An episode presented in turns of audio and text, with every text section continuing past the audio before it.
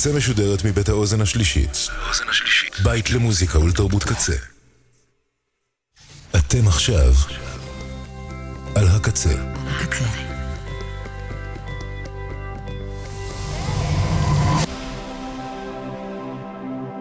הקצה. הסאונד האלטרנטיבי של ישראל.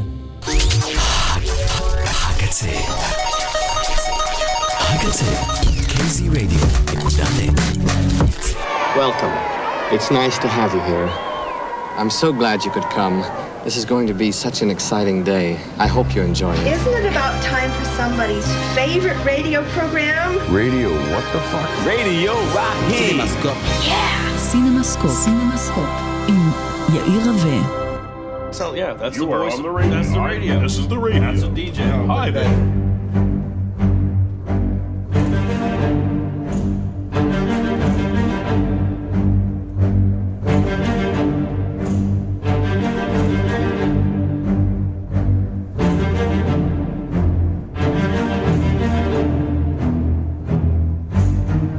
שלום לכם, בוקר טוב, אני יאיר רווה, התוכנית הזאת היא סינמסקופ ברדיו הקצה.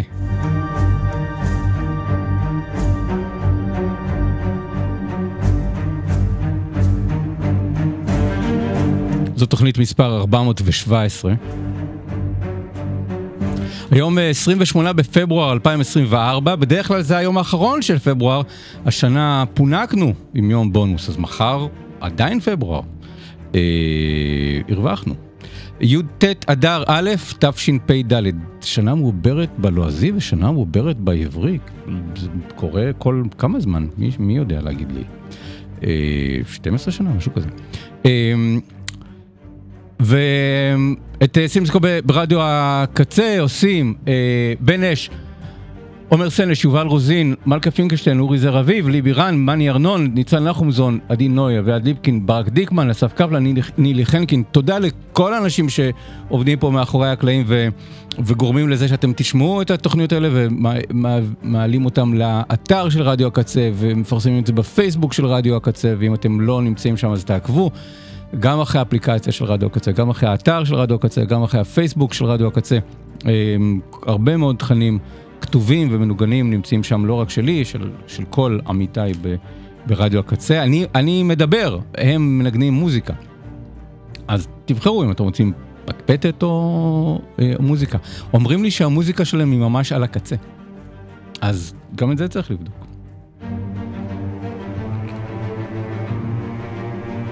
ותודה לסינמטק תל אביב, כי סינמסקופ ברדיו הקצה משודר בחסות סינמטק תל אביב. הנה כמה המלצות מטעם הסינמטק, ממש ממש עבורכם, אז הנה התוכנית הזאת, כולל הטבות, כדאי לכם להקשיב לחלק, לחלק הזה.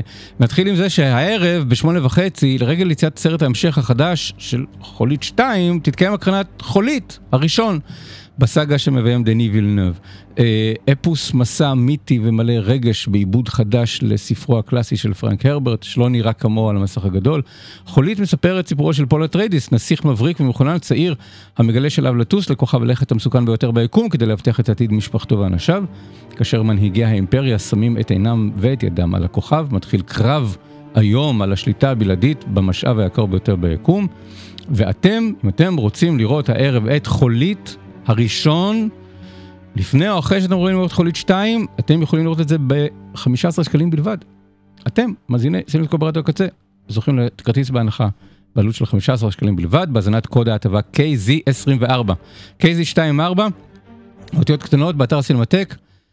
כמובן, אם אתם מנויים סינמטק זה בחינם, כל הדברים, זה אמור, ארבע מאות שבע עשרה תוכניות, אני לא אומר תבואו מאליו, אם אתם מנויים סינמטק, הכניסה חינם, אבל אם אתם לא מנויים, אז חמישה עשר שקלים בזכות זה שאתם מאזינים לתוכנית הזאת. ביום שישי ב-עשר, במסגרת אפטר שישי, תוקרן הדרמה הקומית הנהדרת חמש מאות ימים עם סאמר. הסרט מתבונן במידה שווה של כלילות מלנכוליה בשאלות הבסיס של אהבה, דרך מערכות יחסים בין תום, מערכות היחסים של תום וסאמר. זוי דשנל וג'וזף גורדון לויט מקסימים בתפקידם. מרק ווב עם קריירה עשירה בתחום הקליפים, מעצב את הסרט כמסע גמיש על ציר הזמן, ועם החלפת סגנונות מודעת מאוד לעצמה. התוצאה היא קומדיה רומנטית, רומנטית רעננה, אינטליגנטית ביותר. אני מוחה על השימוש במילים קומדיה רומנטית, זה לא נכון, אבל זה סרט באמת, אני, סרט שאני מאוד מאוד מחבב. חמש אותמים סמר. בשבת, אחרי שתראו את הסרט, בואו בוא נדבר, האם זו קומדיה רומנטית או לא. בשבת, מוצאי שבת, ב-תשע ארבעים וחמש, הוקרן אה, זוכה פרס הסרט התיעודי הטוב לשנת אלפיים עשרים ושלוש של פורום מבקרי ומבקרות הקולנוע בישראל. הסרט הוא חידת שושני. איש לא הכיר את שמו האמיתי, אלא רק את, הכיון, את הכינוי מר שושני. הוא היה הנבד נצחי, מטורף וגאון, שלימד גדולי העולם, כאלי ויזל ו... עמנואל לוטם, בלי משפחה ובלי חברים, ללא קורת גג, מרושל ומחליף שמות וזהויות, הוא הפך למיתוס. יש אפילו הטוענים שלא היה אלא אגדה. מר שושני הוא אחת החידות הלא פתוחות של המאה ה-עשרים, ובסרט זה יצא הבמאי למסע חיפוש אחריו.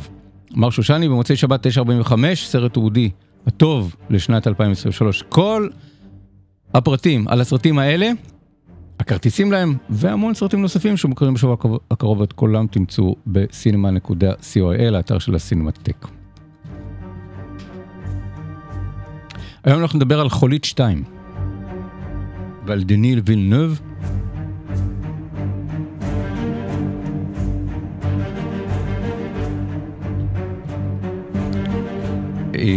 מה שאומר שצריך להתחיל ככה.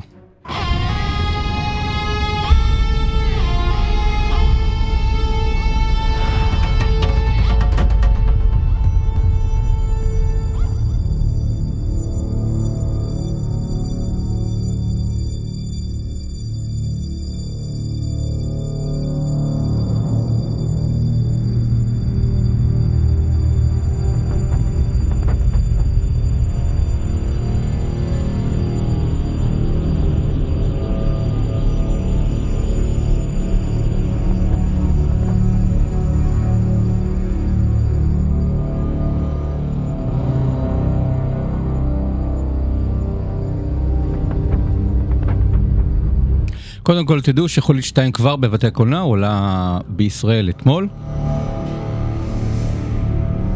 לא, היום הרשמי הוא מחר, אבל בפועל הוא כבר בבתי הקולנוע מאתמול. הוא צולם ב-איי אם אקס, אז כדאי לכם לראות אותו ב-איי אם אקס. אני אוהב ב-איי אם אקס את הסרטים שבאמת ממלאים את כל המסך כולו, ולא סרטים שצולמו בפריים רגיל ו...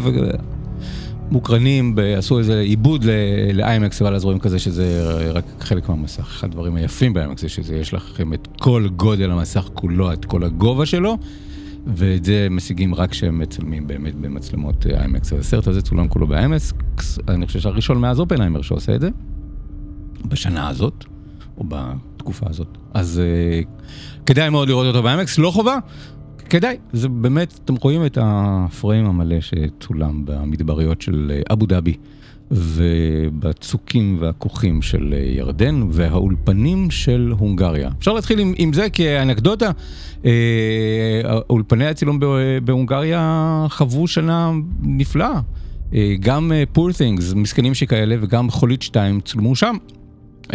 מעניין אם ההפקות נתקלו אחד לשני או שהם צולמו אחד אחרי השני. אבל כל הפנימים הם באולפן בהונגריה, והחוצים הם ב... כשאתם רואים דיונות, אז אבו דאבי, וכשאתם רואים צוקים, אז ירדן.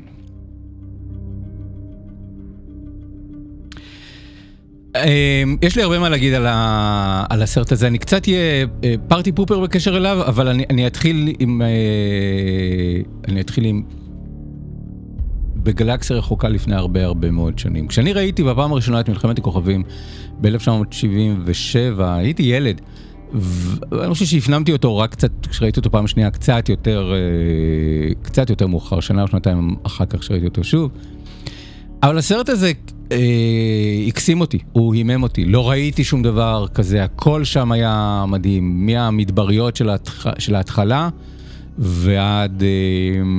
המסע אל, ה, אל החלל, וסיפורו של הנער אה, שלא יודע מה השושלת שלו, אה, ושבמקרה מגלה שהוא הופך להיות חלק ממאבק גלקטי עצום בין אימפריה מרושעת ובין המורדים הטובים, בין אנשים שלובשים בשחור ובין אנשים שלובשים בלבן, ושיש איזשהו סוג של כוח מיסטי שאופף את, ה, את היקום הזה שנקרא The Force, ושאם מאמינים בו, אז אפשר לשלוט בו, ולהשתמש בו, ולקבל איזשהו, איזשהו, איזשהו סוג של כוחות על-טבעיים דרכו ובאמצעותו, וככה גם לשלוט על הרגשות וגם לנצח את, ה, את הרעים. וזה היה מין מאבק בין טובים ורעים, בין שחול ולבן, אה, בין אנשים גלויי פנים ואנשים מחוסי פנים.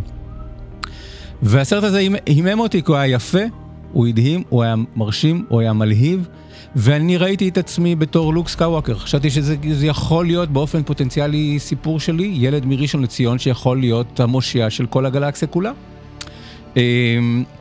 שנים אחר כך קראתי את הביקורות ש, שנכתבו על זה, ומאמרים שנכתבו על, על, על הסרט, הרבה מאוד שנים אחר כך, ו, ומאוד התבאסתי עם המבקרים של התקופה, גם אלה שאהבו את, ה, את הסרט. הרגשתי שהסרט סבל מניתוח יתר, ושאני זוכר עד היום את הביקורות של שניצר, ש, שכתב על זה, שוב, יותר מאוחר, אני חושב שבזמן אמת שניצר לא היה מבקר קולנוע, אבל, אבל יותר מאוחר, שהאשים את לוקאס ואת ספילברג במות הקולנוע ובארץ הקולנוע ובסרטים האלה כסרט שמחדיר מסרים פשיסטיים, וסרט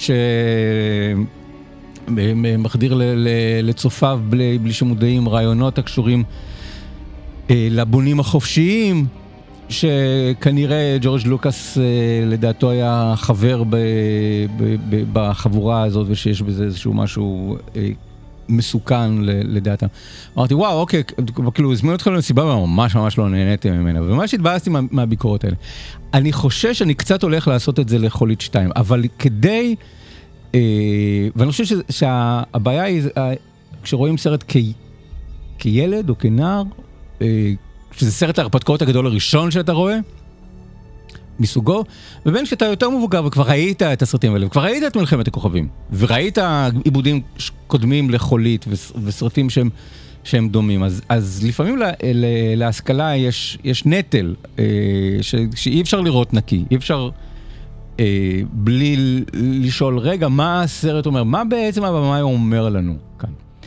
לכן חשוב לי להקדים ולומר ול, ולדבר גם מנקודת המבט של הצופה בין ה...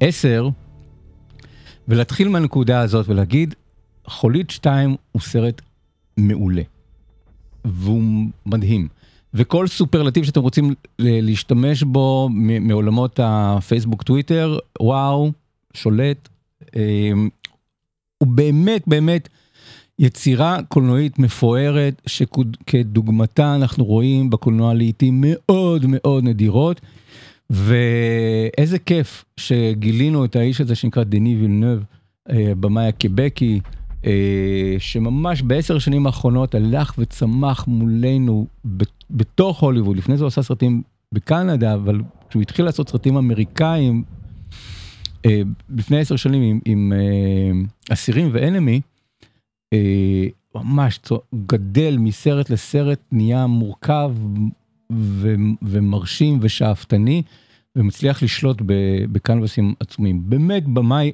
אדיר, שעושה סרטי הרפתקאות אה, נפלאים, ומישהו שעובד בתחום המדע בדיוני, בלי, בלי להתבייש בזה.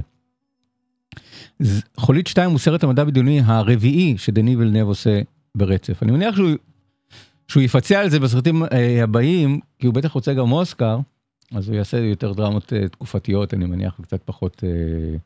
תחשבו, הוא עשה את Arrival, המפגש, בלייד ראנר אלפיים ארבעים ותשע, חולית אחת וחולית שתיים, ארבעה סרטי מדע בדיוני והארד קור מדע בדיוני, חייזרים, חלליות ורובוטים, ועתיד, והוא עשה את כולם נפלא, וממש מדהים. אז הסרט הזה...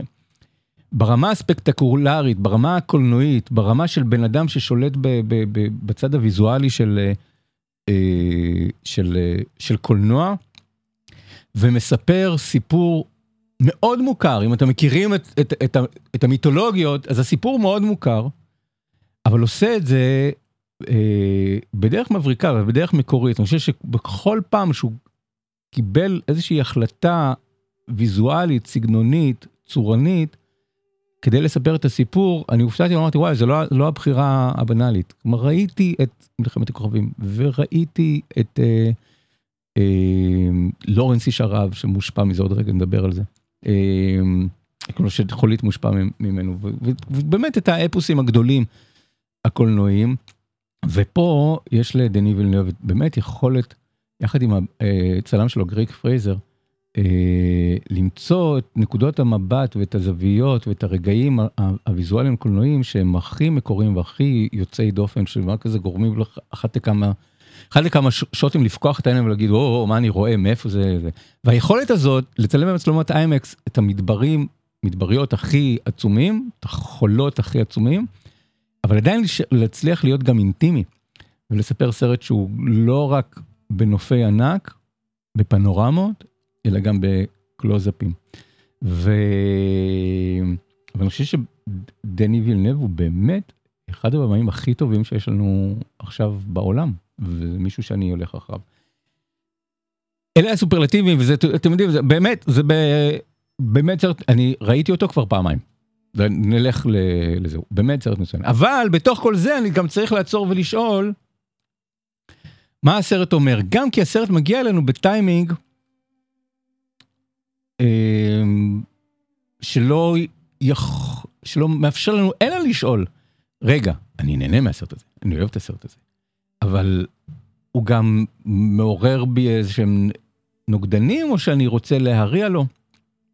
ופה אני אספר סיפור uh, קצר uh, מ-אלפיים ותשע, um, כשהוקרן אבטר בקולנוע גת, בתל אביב, זה סיפור ש... שפורסם בתקשורת, אני לא הייתי עד לו, ואני לא שמעתי את זה, אבל אני, ואני מניח שהוא, נכ...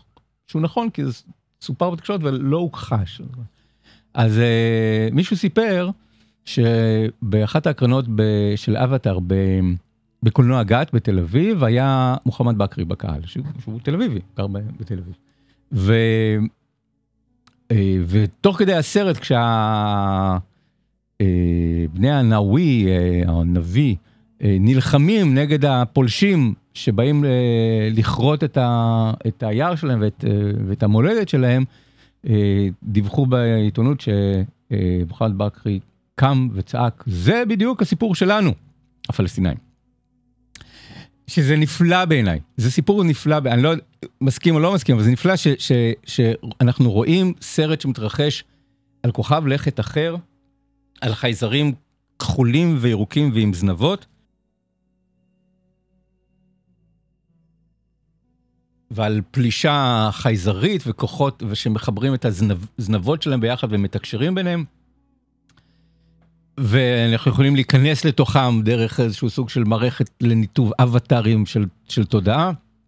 שום דבר שלא דומה וקרוב לעולם שבו אנחנו חיים, ועדיין אנחנו רואים את זה ומרגישים שזה הסיפור שלנו. אני חושב שזאת העוצמה של הקולנוע, זה הכוח של הקולנוע, זה הסיבה שאני כל כך נמשך לקולנוע ואוהב לקולנוע, שאני רואה את לוק סקייווקר בגלקסיה רחוקה לפני אה, אה, אה, המון שנים, ואני מרגיש שבאופן פוטנציאלי זה יכול להיות הסיפור שלי, זה הסיפור שאני הייתי רוצה להיות, אה, אני רוצה להיות הוא.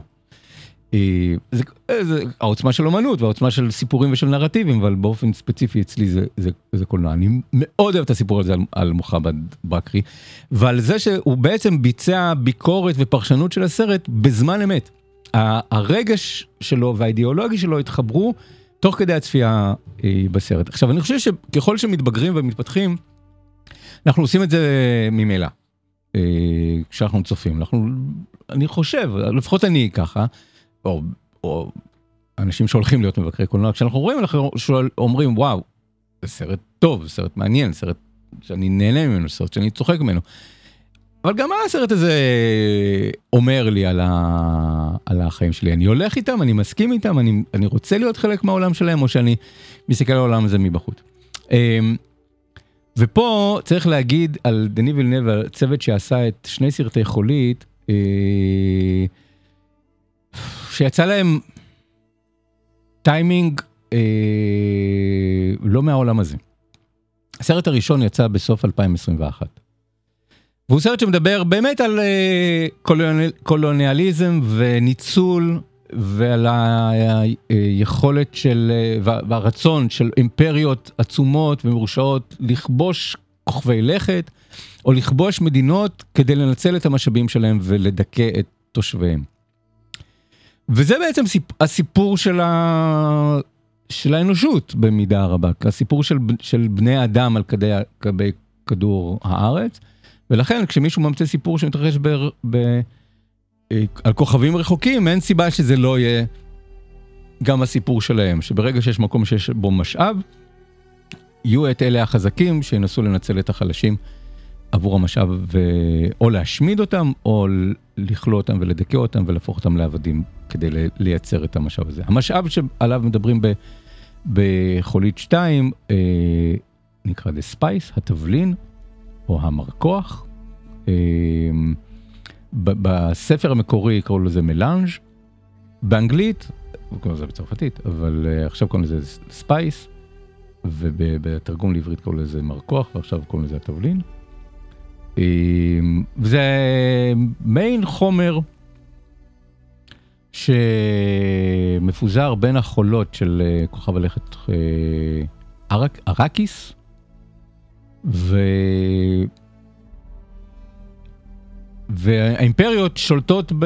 ב... ביצור, בקציר של הדבר הזה, ובזיקוק של הדבר הזה, ובשימוש הדבר הזה. זה, זה מיין מינרל ש... או חומר שמאפשר uh, כוחות על-טבעיים, איזשהו סוג של יכולת נבואית, יכולת לראות את מה שעוד לא קרה. וגם זה החומר שמאיתו אפשר לתדלק את המסעות הבין גלקטיים, והחומר שב, שיכול לאפשר את הדבר שנקרא קפיצת הדרך. וכולם רוצים את זה, ולכן כולם שולטים בארקיס, ובני ארקיס הם מדוכאים, ולכן הם גם, גם מנסים uh, uh, להתקומם נגד ה... נגד השלטונות והאימפריות ש... שכובשות אותם. כשראינו את זה ב-אלפיים עשרים ואחת, אמרנו, אוקיי, אנחנו מכירים את הסיפור הזה, כי אנחנו מכירים את, את ההיסטוריה של, של כדור הארץ ושל האנושות, וראינו את הסרטים שעוסקים בזה, מלורנס איש ערב ועד, אה, ועד אבטר, וזה זה, זה משל טוב על, על היחס של, נגיד, המערב נגד המדינות הנחשלות, נגד מקומות... אה, רחוקים ומנוצלים, והרצון של המדוכאים למרוד. אנחנו מכירים את זה שוב, גם בן חור, ספרטקוס, המדוכאים רוצים למרוד באימפריה. זה היה בסוף אלפיים עשרים ואחת, אז ראינו את זה, ובאמת הייתה תחושה שיש פה איזה סיפור נצחי, אבל גם של עבר, כי ב-אלפיים עשרים ואחת לא חיינו במציאות של מלחמות בעולם, כל הזמן יהיה סכסוכים, אבל לא היה תחושה של מלחמה ענקית וגלובלית או אינטרגלקטית.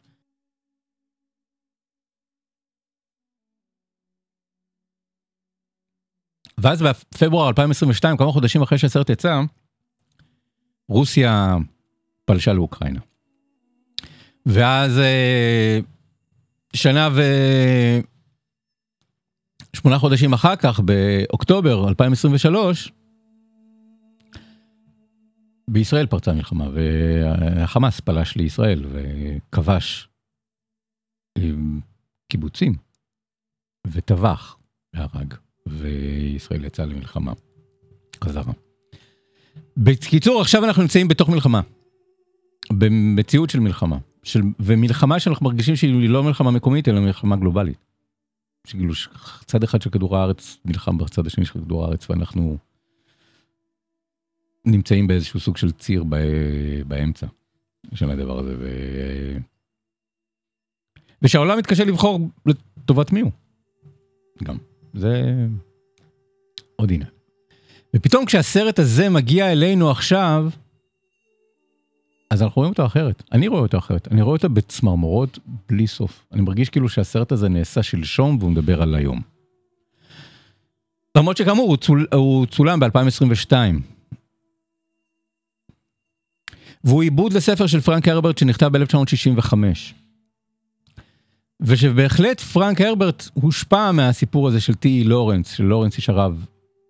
והרעיונות האלה של, של, של מישהו שמגיע, שהוא בן של אימפריה, שמגלה את, ה, את, את הקסם של, של העולם הילידי, עולם האינדיג'ינס, שבו הוא אמור לשלוט, אבל הוא מרגלה שהוא מזדהה יותר עם הילידים מאשר עם, עם משפחתו ה... שאמורה לשלוט בכוכב הזה. ובמידה רבה, חלק מזה זה נסיבות, וחלק מזה זה הזדהות, הוא עורק לצד השני, והופך להיות המנהיג, המנהיג של ה... של ההתקוממות, נגד בני גזעו ובני עמו. זה הסיפור של לורנס ישרב, הסיפור האמיתי של לורנס ישרב, והסרט הנפלא שביים דיוויד לין ב-אלף תשע מאות שישים ושתיים, שמישהו שהוא קצין בצבא הבריטי, בימי המנדט הבריטי, והוא מחליט ל... לעזור לבדואים להתאחד, לכל השבטים להתאחד, ובעצם לכבוש את מדבר הרב, ואת, ולהגיע לעקבה. ובמידה רבה הוא מורד בצבא הבריטי, שהוא חלק ממנו. אז זה הסיפור גם של פול אטריידיס, הגיבור של uh, הספר חולית של פרנק uh, הרברט. ופרנק הרברט, כמו לור, uh, טי לורנס, מוקסם מהפולקלור של המדבר, מתושבי המדבר, מה, מהעולם הבדואי, מהעולם המוסלמי, ולא מעט מהמושגים שהוא מכניס לספר שלו, באים מה, מהעולם המוסלמי. עכשיו היום, כשאנחנו מסתכלים לזה, לזה, אז אנחנו יכולים להאשים את הסרט, ב, את הספר, באוריינטליזם, הלבן שמוקסם מהפולקלור הערבי, ובמה שקיבל עם השנים את המושג, תסמונת המושיע הלבן, שכדי שהשבטים של הבדואים, במקרה של לורנס ישרב, של בני הראקיס, הדררים, הפרמנים, התאחדו, הם צריכים לבן שיבוא ויאגד אותם, והם לא מסוגלים לעשות את זה בעצמם. עכשיו, זה נרטיב שיצא מהאופנה, במאה ה-עשרים ואחת, שהרעיון הוא שמספרים סיפור, אז, אז המושיע צריך לבוא מתוך, מתוך המדוכאים ולא אה, מחוץ. מצד שני, כשאנחנו מדברים על הנושא, הדבר הזה של מושיע לבן, על מישהו שמגיע מבחוץ, מכוכב אחר, מרחוק, כדי להושיע את המדוכאים, אז זה לא סיפור של המושיע לבן, זה סיפור דתי. ופרנק הרברט כתב ספר דתי. ספר דתי שלוקח את המושגים שלו מכל הדתות, לפחות המונותאיסטיות שאני זיהיתי, אם יש שם גם דתות אה, אה, מזרחיות, אז, אני, אז פחות אני יודע לשים את האצבע עליהן, אבל לפחות יש פה הרבה מהאסלאם. המילה ג'יהאד מופיעה בספר במובן הזה, בסרט זה הופך להיות מלחמת קודש, אבל גם מהיהדות, המילים קפיצת הדרך, מופיעות בספר כלשונה, וגם בסרט, תשימו לב, יש את העניין הזה של קפיצת הדרך, ומי שמדברות על קפיצת הדרך הם הנשים שיש להם מעין כוחות על-טבעיים של הנביאות של, ה, של השבטים, שנקראות בני גשרית. כן, הנשים שהם גשר בין העולם הזה ובין איזשהו עולם אחר. המילה בני גשרית, גם בעברית. והנבואות שהם שעליהם הן מדברות, מגיעות מספר הזוהר. גם זה בעברית. מצד שני, יש את הרעיון הזה של המשיח, המושיע, מישהו שצריך למות בעבור חטאינו, ולקום לתחייה ולגאול אותנו, וזה הסיפור של ישו. אז יש פה מהאסלאם, מהיהדות ומה... ומה... ומהנצרות. ואת כל זה דני וילנב מכניס לספר, לסרט שלו. עכשיו, הסרט הראשון, את, את הדרפט הראשון לסרט הראשון כתב אריק רוט. אה, הוא לא חתום על הסרט השני. אחת הסיפות, כנראה אולי יצר, לא יודע למה, אבל מה שכן, אריק רוט, אחרי שהוא גמר לכתוב את העיבוד לחולית, הלך וכתב את העיבוד שלו לרוצחי פרח הירח. ואם חושבים על זה, זה בדיוק אותו סיפור. על... שבט ילידי, אינדיג'ינס, ילידי הארץ, שבאים הלבנים ורוצים לחמוס מהם את המשאב שלהם, את המשאב שנמצא בתוך האדמה שלהם. אז, אז העולם של אראקיס, העולם של רוצחי פרח הירח, הסיפור שונה, אבל העולם הוא אותו, אותו עולם, אותו, אותו רעיון. אחד מבוסס על סיפור אמיתי, ואחד מבוסס על ס... ספר מדע בדיוני. זה היקום שבו אנחנו רואים, יקום של מלחמות ושל, ושל אה, ניצול, ומדי פעם קריאה, שהיא בעיקר קריאה אומנותית, לקום ולהתקומם נגד הדבר הזה. ולכן, כשהסרט מתחיל בקריינות, הוא מתחיל ממש מאותה נקודה שבה הסרט נגמר, הסרט הראשון נגמר בזה. זה המשך ישיר. כאילו חיכינו שלוש שנים, ו... והגיע הפרק הבא. כשהוא מתחיל, אנחנו שומעים בקריינות, שבני אה, אנשי כוכב הלכת הרקונן,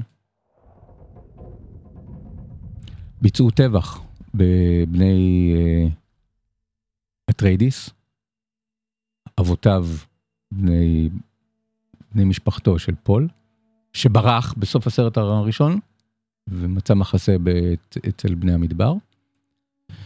אה, וזה נאמר שם, ממש רואים את זה, זה שהם טבחו בהם, בלי עזרה, עזרה, פשוט פלשו בוקר אחד, טבחו בכולם, שרפו את כולם, בלי, להכריז, בלי הכרזת מלחמה. עכשיו, כבר הפתיחה הזאת, בתוך הפוסט-טראומה שאנחנו נמצאים בתוכה, בתוך הכותרות שאנחנו עדיין שומעים יום-יום, על כל מה שקרה פה לפני ארבעה חודשים, כבר זה אתם אומרים, אוקיי, אנחנו כבר לא בסרט מדע בדיוני, אנחנו כבר בסרט שם... נדבר על החיים שלנו פה. וככל שהסרט ממשיך, כל הזמן התודעה הקופצת של רמה, איזה סיפור מספר לנו פה דני וילנב. אם, אם דני וילנב היה צריך לספר עכשיו את הסיפור של, של מה שקורה עכשיו במדינת ישראל, בגבולות של מדינת ישראל, איך הוא היה מספר את הסיפור הזה? מי פה בני הרקונן ומי פה אה, הדררים? ואחד הדברים היפים באומנות שאפשר לקרוא את הדברים האלה לכאן ולכאן, גם כי פרנק הרברט ביקש מאיתנו לקרוא את זה לכל הכיוונים, כי כאמור חלק מהפולקלור היהודי נמצא בתוך, הוא אינהרנטי לסיפור. אז אז הדררים, הפרימנים, אנשי ארקיס, אנשי המדבר, הבדואים, הם באותה מידה שהם שהם שהם מוסלמים או פגנים, הם גם יכולים להיות פרוטו-יהודים. כלומר, זה יכול להיות סיפור השבטים, הנבדים של אבותינו, כן? אברהם, יצחק ויעקב, האנשים שחיים ב, ב, במדבר. זה יכול להיות סיפורם של המכבים, שנלחמים באימפריה היוונית, שבא לכבוש אותם ו, ולדכא את, את תרבותם. מצד שני, אפשר גם לכל מי שקורא לישראל כובשת וקולוניאליסטית יכול לתרגם את הסרט לכיוון השני. למה, למה זה ישב עליי בסרט? כי דני וילנב כבר הסתובב פה באזור הזה שלנו. כבר עסק במזרח התיכון. הסרט שבמידה רבה פרסם אותו בעולם, סרט ש... בצרפתית נקרא אינסנדיז, אינסנדיז, האישה ששרה, קראו לזה מ-אלפיים ועשר, סרט שהיה מועמד לאוסקר הזר, בשפה זרה, הוא סרט דובר צרפתית וערבית, שמתרחש בימי מלחמת האזרחים בלבנון. סרט אומנם שעוסק בנוצרים, לא ב, ולא בסכסוך הישראלי-פלסטיני, לא במתח בין, בין היהדות והאסלאם, אלא באמת בין מלחמת האזרחים ה... של לבנון, והוא צילם את הסרט כמובן לא בלבנון, אלא בירדן. כלומר, שיש לו איזשהו סוג של משהו ש... שמרגיש כנראה מחובר ל... לזהויות המשתנות ועל... והבעייתיות שיש במקום הזה של, של גבול, של דתות שונות, של... של תרבות נגד תרבות, של אזרחים נגד, נגד עצמם, ו... ולכן אני, אני רואה את חולית שתיים, ואני, ואני, הפחד שלי שזה הפוך לאיזשהו סוג של, שמוחמד בקרי יראה אותו ויגיד, זה הסיפור שלנו, של, לא יודע, של החמאס. זה הפחד שלי, כי אני חושב שהסרט מורכב מזה, ו- ומצד שני גם רדוד מזה. אני חושב שאחת הבעיות שהיו לי עם חולית, כספר, שלא הסתדרתי איתו, ועם כל הניסיונות הקודמים לאבד אותו, זה ש... זה שהוא כאילו היה, היה בו מין, תמיד שילוב של נורא מסובך, עם המון המון דמויות ותככים ו- ו- ו- ו- ופוליטיקות, ומצד שני גם מאוד רדוד בתפיסה שלו. אז גם דני וילנב לא חף מזה שהרעים הם רעים והטובים הם טובים.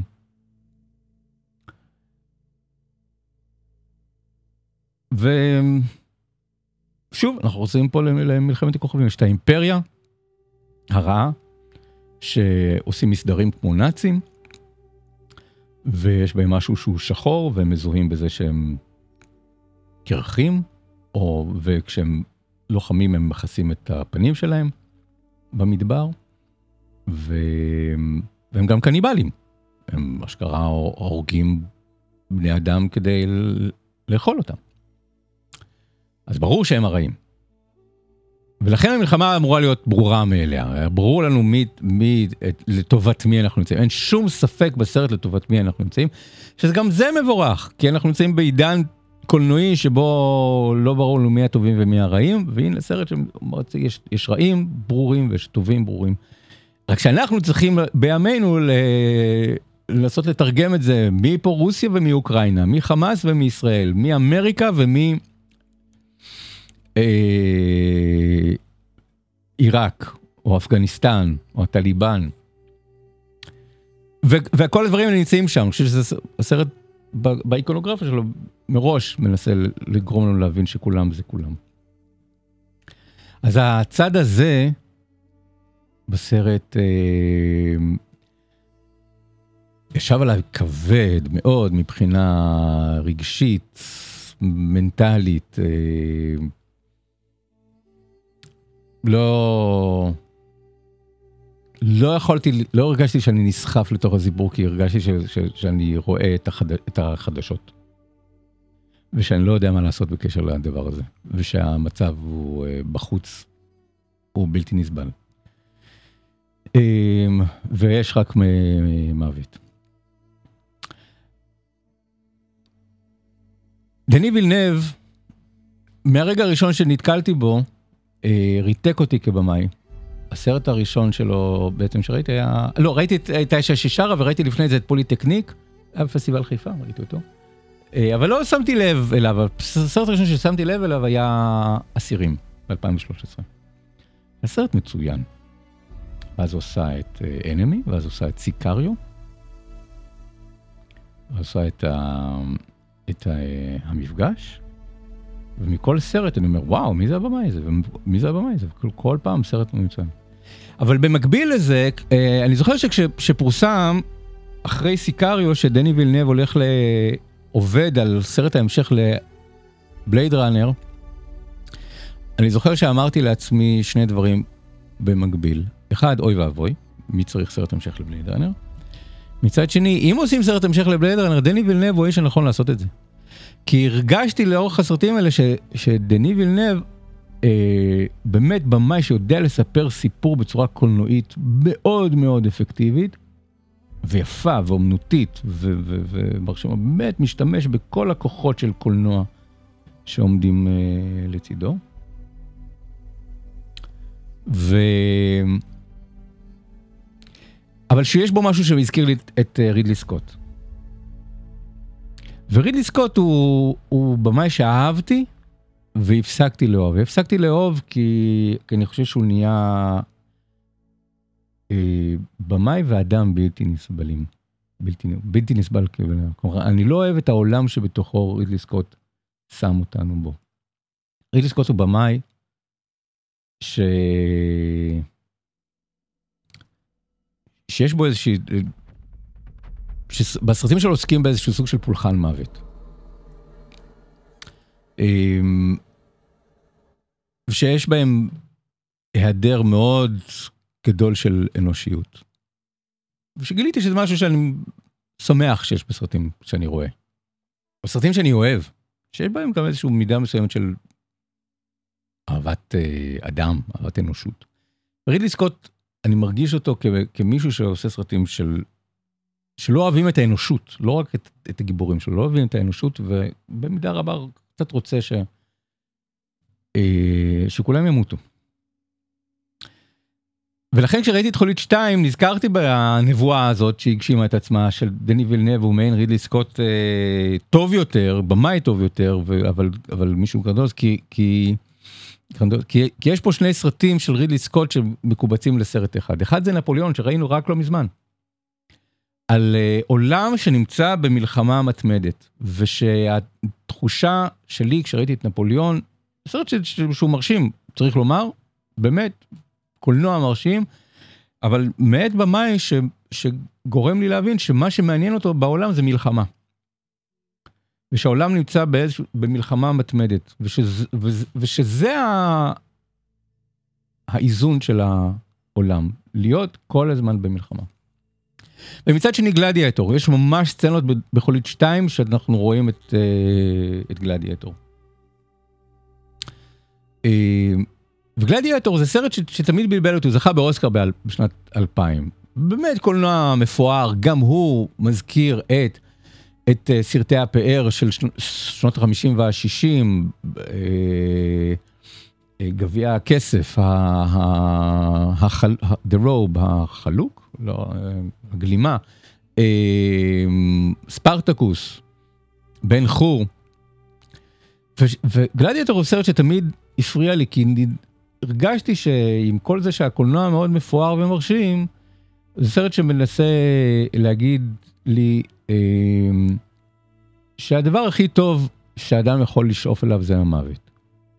ושהמוות הוא הגאולה האמיתית, שזו תפיסה מאוד רדיקלית, דתית רדיקלית, נוצרית רדיקלית.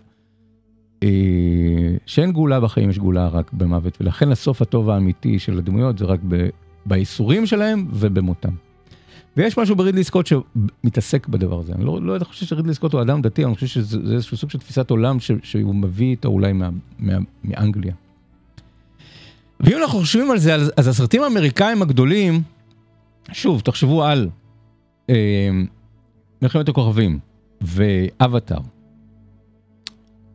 ומטריקס, אפרופו משיחים ו, ודמויות כמו נוצריות, כמו ישויות,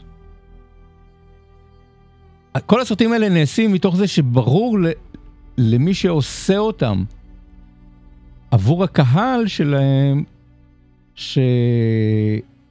שסוף הסרט צריך להביא איזשהו סוג של איזון. אני חושב ש... ש... שמלחמת הכוכבים מדבר על זה בצורה ברורה. הרעיון של ה... The Force, של הכוח, זה להביא איזון לגלקסיה. ושלום. ושא... ושאנחנו חושבים במציאות של מלחמה, כי המלחמה צריכה להביא בסופו של דבר לשלום. והסרטים האלה נגמרים בשלום. בזה שאנחנו, תזכרו, שוב, הסוף של מלחמת הכוכבים, יש מלחמה מאוד מאוד גדולה. הרבה מאוד אנשים מתים, אנשים מקריבים את חייהם. אבל זה נגמר בזה שיש ניצחון.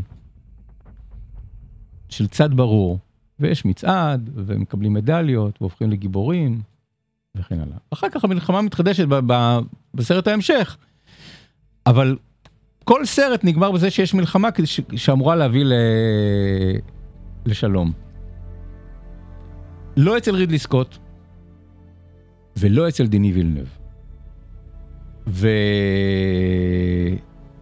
ולא אצל פרנק הרברט.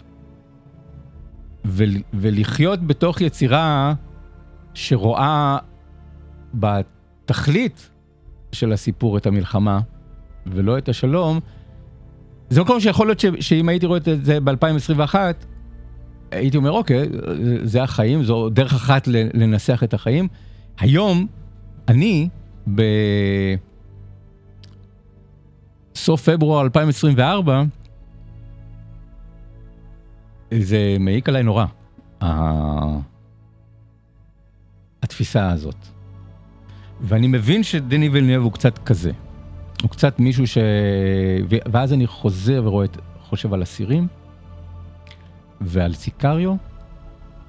המפגש הוא סרט יוצא דופן, לכן הוא לא אחד הסרטים שלו שאני חייב. ועל בלייד ראנר אלפיים ארבעים ותשע, וכולם סרטים שאני אוהב, צריך שזה יהיה ברור, אני מאוד מאוד אוהב את הסרטים האלה, ופתאום אני מבין, זה האיש. זה איש ששם אותנו אה, בתוך הבנה שהעולם הזה, עולם של אה, מקריבים וקורבנות, של, של מקרבנים ו, ו, וקורבנות, של מלחמה מתמדת, של סבל מתמד, מת, סבל מת, מתמיד. ו... שזה, זה, יש בזה משהו דתי, אבל, אבל יש בזה גם משהו שהוא לא מאוד אנושי, לא מאוד הומני. רואה את בני אדם רק כגופות, ולא כאנשים שבאמת יכולים להשיג את המוות, להשיג את החופש. החופש היחידי זה לצאת ולמרוד וללחום. ולכן אין לי דרך אחרת לנסח את חולית שתיים חוץ מסרט הג'יהאד הגדול אי פעם בתולדות הוליווד. כי על זה הסרט. על, כן, גיבוש השבטים, כמו לורנס איש ערב, ויציאה למלחמה. והמילים האלה נאמרות בסרט. המלח... מלחמת הקודש התחילה. בספר, אם אני זוכר נכון, זה ממש המילים ג'יהאד. באנגלית כתוב ג'יהאד. וזה, אני מודה, מביא אותי.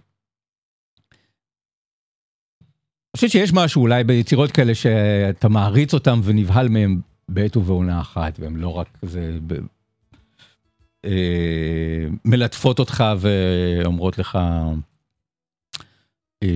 שהכל יהיה בסדר, אלא שיש בהם גם את התפיסה השנייה, את הצד השני שאומר, יש מלחמה הזאת, אבל מלחמה, מלחמה לא נגמרת. אז הסרט קצת יוצאים ממנו ב, ב, ב, ב, בכל שלב, ב, בחיים יוצאים ממנו, אני חושב, בתחושה כזאת אה, אה, מטלטלת. עכשיו, תגידו לי, רגע, אבל זה סרט שני, והבטיחו לנו שיהיה גם סרט שלישי כנראה, אה, שנקרא אה, דיון מסאיה, חולית משיח, שזה הספר הבא בסדרה של פרנק הרברט. אז אני לא יודע, זה הסוף של הספר. הסרט, שני הסרטים האלה, חולית אחת וחולית שתיים, מספרים את הספר חולית. אחר כך, בעקבות ההצלחה של הספר, פרנק הרברט ישב וכתב המשך. ואני לא יודע אם דני וילנב אכן יעשה את ההמשך, ואכן יאבד את חולית משיח לסרט. אני כן יודע שיש דיבור על לאבד את, את ספרי ההמשך לסדרת טלוויזיה, אבל אם הוא כן יאבד את חולית משיח, אז, אז אתם אומרים, רגע, חכה לסרט ההמשך, בסרט ההמשך, אם יש בסרט הראשון יש מלחמה, בסרט ההמשך יהיה שלום. אם סרט ההמשך יהיה מבוסס על הספר הבא בסדרה, אז הוא לא באמת ההמשך של הסיפור, הוא ההמשך של, של, של, של סיפור של פול אטריידיס שנים אחר כך. כן, שתים עשרה שנה לעתיד, ואיך פול אטריידיס, וזה זה ספר על, על, על קיסר, זה, זה, זה יוליוס קיסר, זה הסנדק, זה לא ההמשך של הסיפור הזה, של, של אטריידיס ובני אראקיס נגד בני אנשי הרקונן, אלא זה סיפור על איך פול אטריידיס, שהוא עכשיו הקיסר הגדול של, ה, של הגלקסיה, של העולם הזה, איך הוא שומר על כוחו. אני כן אגיד לכם שיש סצנה קטנה שרואים מעין נבואה שפול אטריידיס בהשפעת אותו ספייס, אותו מלאנג', אותו מרקוח, רואה משהו לעתיד, אז הוא רואה את, את העתיד שבו נולדת לו אחות, אימא שלו ג'סיקה בהיריון, לאורך כל הסרט, והוא רואה חזיונות שבה הוא רואה את אחותו, ומי שמגלמת את אחותו היא אניה טלר ג'וי. עכשיו תגידו, מה, הביאו את אניה טלר ג'וי למדבר בשביל לצלם סצנה אחת? אז זה מן הסתם, אחותו של פול אטריידיס היא דמות משמעותית בחולית משיח, אז זה ההכנה, אני מניח, העתיד שהוא רואה בין רוחו, העתיד של הסרט הבא. ואיכשהו, אם אני מבין נכון את, ה, את, את תפיסת העולם של דני וילנב, גם הסרט הבא לא ייגמר בשלום נצחי, אלא במלחמה מתמדת. נדמה לי שככה, זו פשוט ה, זה פשוט העולם כפי שהוא חווה אותו. שהכל, כולם נלחמים.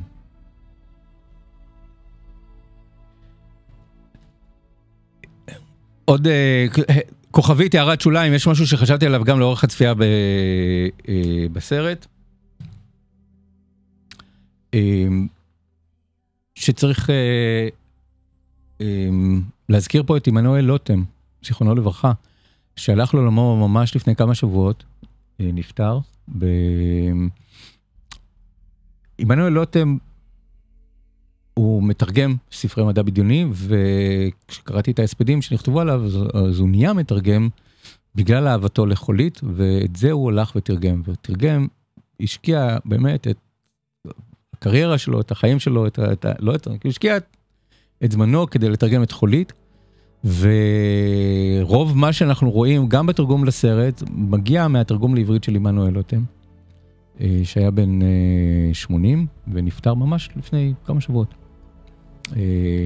לתרגם את הפרימנים לדררים, כאן פרימנים זה כאילו שיבוש של פרימן, פרימנים. אז דררים, שיבוש של דרור, אנשי הדרור.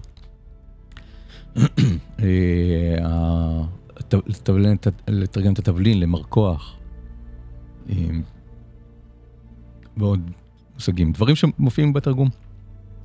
לא ראיתי אם יש לו קרדיט בתרגום, אבל אני רוצה לתת קרדיט לזה שהרבה מאוד מהסוגים... קודם כל המילה חולית, לתרגם את דיון לחולית, זה עמנואל לוטם. אז להזכיר אותו. ופה סיפור שנגע בי, זה כשהוא נפטר, אז פתאום גיליתי שהוא גר ממש בית מולי. ראיתי את מודעת האבל בכניסה לבית שלו. ולא ידעתי, לא ידעתי איך הוא נראה. אבל כל הספרים שקראתי, פחות או יותר מגיל אה, שתים עשרה עד חמש עשרה, אה, הוא תרגם. ספרי מדע בדיוני. אה, עזבתי את הספרות המדע בדיונית הזאת באיזשהו שלב, אבל, אבל השם עמנואל לוטם, זה מישהו ש, ש, שמאוד מאוד אה, הכרתי, גם קראתי פנטזיה אלפיים, סיפורים שהוא תרגם שם. כשראיתי את זה כל כך אה, הצטערתי שלא ידעתי שיש איזה גר ממש בבית ממול, מעבר לכביש, שפשוט נכנסתי, המשפחה ישבה, ישבה שם שבעה, ונכנסתי והיבאתי את אה, תנחומיי, ואמרתי, גדלתי על, על אה, מפעל החיים של, אה, של אבא שלכם. עשו לי סיור בספר, בחדר העבודה שלו, מלא בספרים כמובן. היה מאוד מרגש, נוגע ללב, וכאילו תחושה של פספוס לגלות מישהו רק אחרי מותו. אם הייתי יודע, בקיצור, הפלאקים האלה ששמים לזכר אנשים מפורסמים שחיו בבית הזה, צריך לשים את זה בחייהם. אם הייתי יודע שעמנואל לוטם גר מעבר לכביש, מאיפה שאני גר, אני לא יודע מה הייתי עושה, אבל יכול להיות שהייתי, או לא יודע, פוצח בשיחה איתו, או מנסה להבין מי זה האיש מהשכונה, ו... ועוזר לו לסחוב את הקניות מהמכולת, או מהירקן. לא יודע מה הייתי עושה, אבל uh, הצטערתי שלא לא זכיתי לפגוש אותו ולראות אותו בעבודתו בעודו בחייו. אז עמנואל לוטם נפטר, וחולית, אני חושב שזה היה כספר, ועכשיו גם כסרט. אנדרטה הגדולה לכבודו ולזכרו. אז תקשיבו,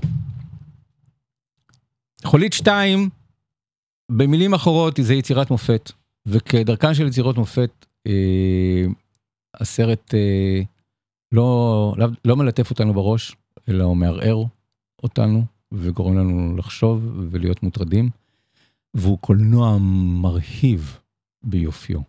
באמת.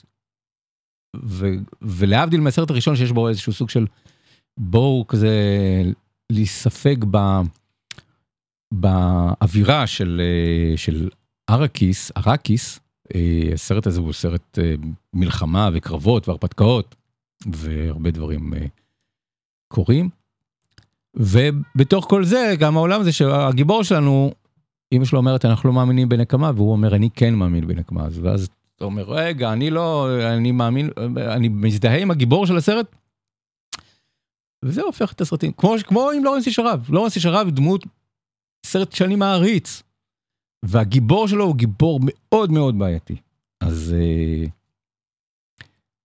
שמו, אני חושב שאפשר להגיד את זה, שדני וילנב עושה פה משהו בסדר גודל של דיוויד לינץ, דיוויד לינץ, לא דיוויד לינץ', דיוויד לינץ. הוא לא ממשיך את דרכו של דיוויד לינץ', למרות שדיוויד לינץ' שעשה את חולית, בשום אופן לא ממשיך אותו, הוא ממשיך את דרכו של דיוויד לינץ, ולא פחות טוב ממנו. זה הכרזה עצומה להגיד. דני וילנב הוא באמת במאי בסדר גודל עצום. כן, מעניין מה הוא יעשה, מה הוא יעשה הלאה. אז זהו, חולית שתיים, יצירת מופת מטרידה מאוד. זה סיכום של חמישים וחמש הדקות האחרונות. בשיא הסרט, יש את הסצנה שבה הם רוכבים על התולעים. אחד הדברים שיפים בחולית, שני הסרטי חולית האלה, זה שוואי, אחת ולתמיד, הגיע מישהו שהצליח לפצח איך לספר את הסיפור הזה. סיפור מאוד מסובך, עם הרבה מאוד דמויות, ופוליטיקה ותככים וכל זה, ועניינים, ופרנק הרברט כל כך, כל כך ניג'ס, עם כל האינטריגות הפוליטיות מבפנים, וניס, וד, וחודורובסקי ניסה לאבד את זה, ולסר, הוא רצה לעשות סרט של שתים עשרה שעות. תראו את חולית על פי חודורובסקי. ודייוויד לינץ' ניסה לעשות את זה, ויצר קטסטרופה. ואחר כך עשו מיני סדרה בת שש שעות, שוויטוריו סטורארו צילם. ואף אחד לא הצליח לספר את הסיפור הזה כמו שצריך, והנה הגיע דני וילנב, יחד עם התסריטאי שעובד איתו, ג'ון ספייץ, ויצר כזה פילה יפה וברור של, של סיפור עם התחלה, אמצע וסוף, שנורא נורא ברור מי זה מי, ומה הם רוצים, ומי מי נמצא איפה.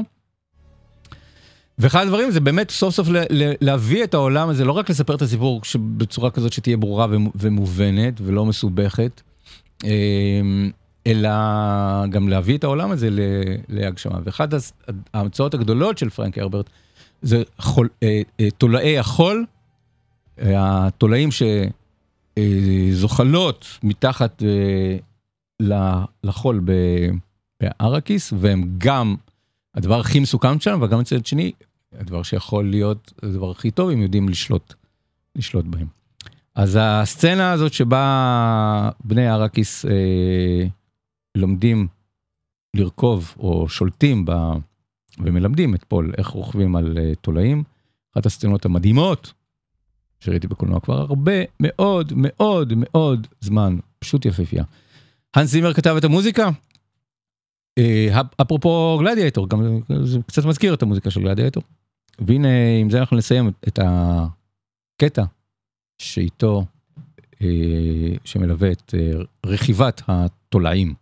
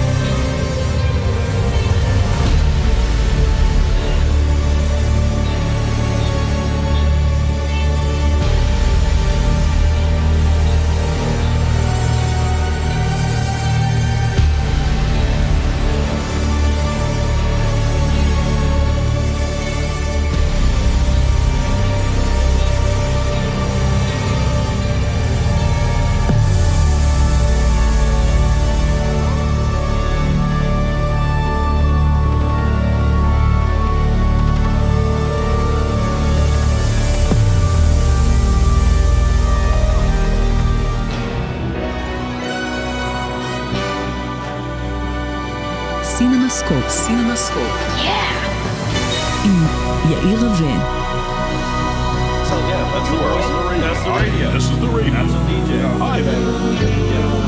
It's a radio for speaking to God. A radio signal from another world.